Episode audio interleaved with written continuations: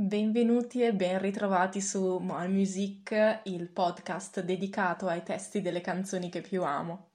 La puntata di oggi si focalizzerà certo sul significato del brano che andremo ad analizzare e in questa puntata sarà uno solo, ma non solo, perché daremo spazio anche all'aspetto fonetico dello stesso. Mi spiego meglio. Oggi tratteremo la lingua, o meglio l'interlingua, di un cantante straniero attraverso un brano cantato in italiano come lingua seconda. Ho già detto troppi paroloni in nemmeno mezzo minuto, ora spieghiamo tutto. La fonetica è uno dei livelli linguistici insieme alla morfologia, la sintassi che compongono la grammatica di una lingua e tanti altri che ora non vi racconto. Eh, la fonetica, in parole semplici, si occupa dei suoni di una lingua. Ma perché sono interessanti? Ma soprattutto perché dovrebbe interessarvi di come un, uno straniero pronuncia l'italiano? Ve lo dico io. Per una maggiore consapevolezza della lingua che parliamo tutti i giorni, che a noi sembra scontata. Nell'analisi di oggi non valuteremo però solo la fonetica, che è, se vogliamo, l'aspetto più superficiale, ma porremo anche attenzione ad altre spie dell'interlingua di questo parlante non nativo. Mm, interlingua. Cos'è sta roba? È la varietà di apprendimento, una varietà linguistica in continua evoluzione e trasformazione, che una qualunque persona possiede quando sta imparando una lingua che non è la sua. Una lingua seconda, per l'appunto, se ci si trova nel paese dove la L2 è parlata, mentre parleremmo di lingua straniera se ci trovassimo nel nostro paese d'origine, un po' come quando imparavamo l'inglese alle medie stando in Italia. Dunque, un immigrato che arriva in Italia avrà come lingua di partenza la L1 la sua e come lingua target o lingua meta l'italiano come L2. Diciamo che mm, non è questo esattamente il caso del nostro artista di oggi, ma il suo livello di italiano è, spoiler, quasi native-like, anche se non vorrebbe ammetterlo. Native-like, ovvero molto vicino a chi l'italiano l'ha sempre parlato sin da bambino. Dunque, eh, l'artista di oggi è Blixa Bargeld, un cantante e chitarrista tedesco, noto principalmente per aver fondato gli Einstürzende Neubauten, nel 1980, fatemi un applauso per averlo pronunciato correttamente, e aver collaborato per diversi anni con Nick Cave. Sorpresa, eh, Blixa si è anche lanciato in performance canore nella lingua del bel paese. A partire infatti dal 2013 è cominciato il fortunato sodalizio artistico con il nostrano Teo Teardo, compositore molto prolifico e poliedrico.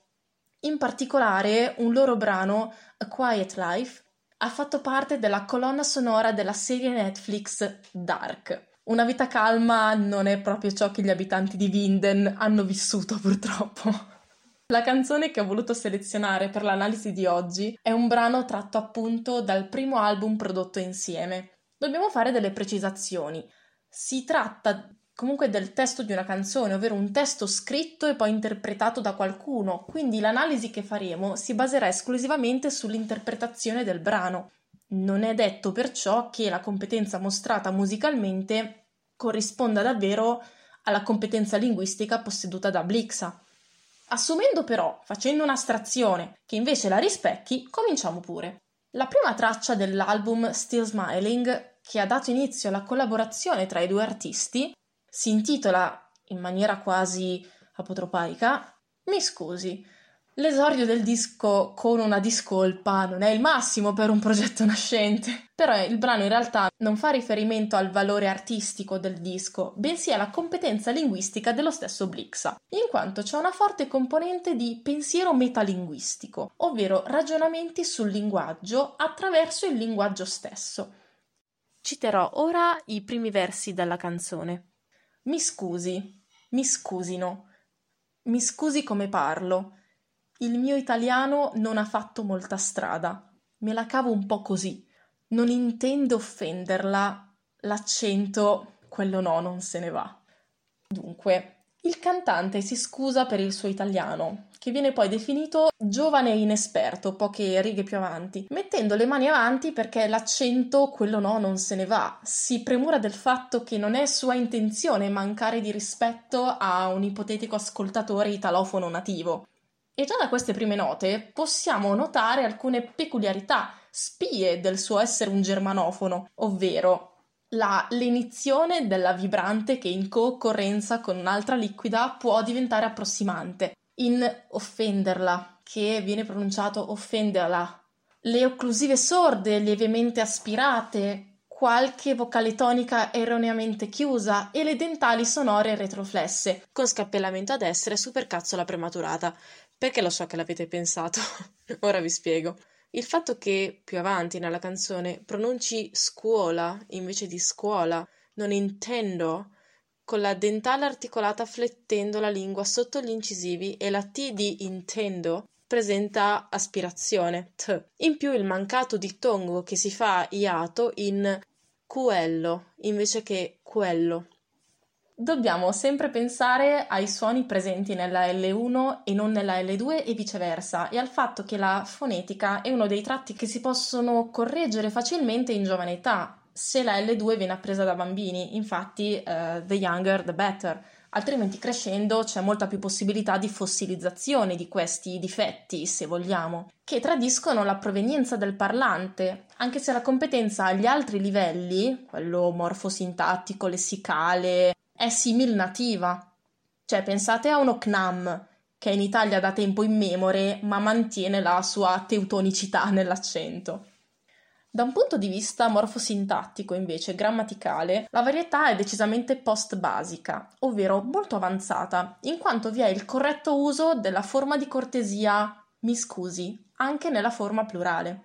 L'unica spia a questo livello di interlingua è la locuzione mi scusi come parlo, che vorrebbe nella sua forma standard un per a introdurre la subordinata. Mi scusi per come parlo. E anche a livello lessicale, l'uso corretto di cavarsela fa parte di un registro molto colloquiale. L'uso della locuzione fare strada, ma anche e soprattutto delle gambe che fanno Giacomo Giacomo, che si sente alla fine del brano, è notevole. Siamo praticamente a livello madrelingua e ciò va in netto contrasto con il significato veicolato dal testo della canzone, cioè un ossimoro nella canzone stessa, perché lui dice che non, non lo sa parlare l'italiano, ma a conti fatti sì. Più avanti nel brano afferma come causa della rudimentalità del suo italiano, cosa che comunque abbiamo visto che non è, è l'aver fatto latino a scuola, ma a livello cavernicolo, come dice lui assistiamo appena dopo a un fenomeno molto interessante, ovvero quello del code switching, ovvero la commutazione di codice. Quando iniziamo un discorso in una lingua e improvvisamente switchiamo in un'altra.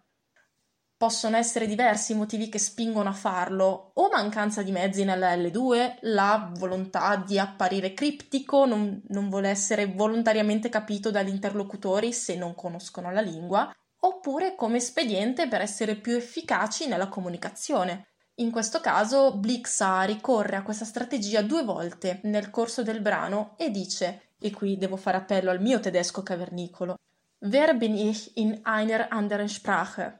Kommen die Metaphern mit mir mit.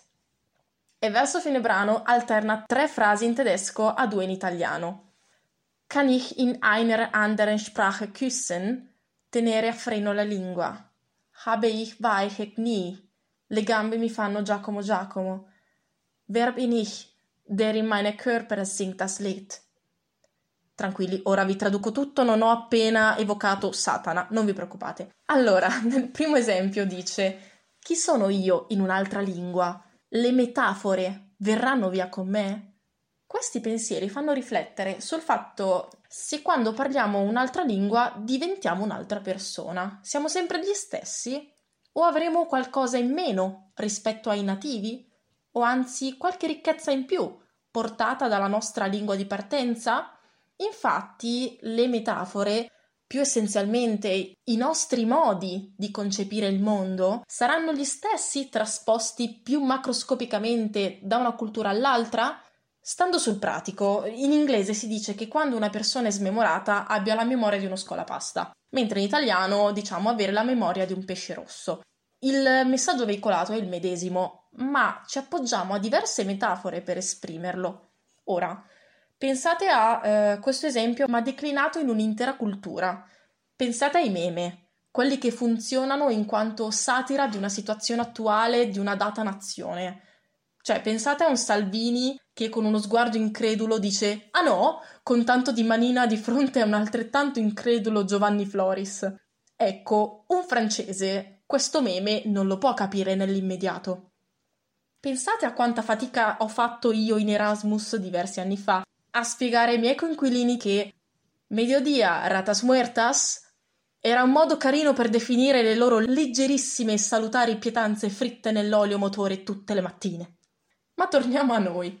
Il secondo esempio, invece, in maniera quasi convulsa, ehm, come se non sapesse in quale lingua esprimersi per comunicare in maniera più efficace, perché passiamo dal tedesco all'italiano, ha effetti anche comportamentali. Posso baciare in un'altra lingua? Inteso, saprò amare anche in un'altra lingua?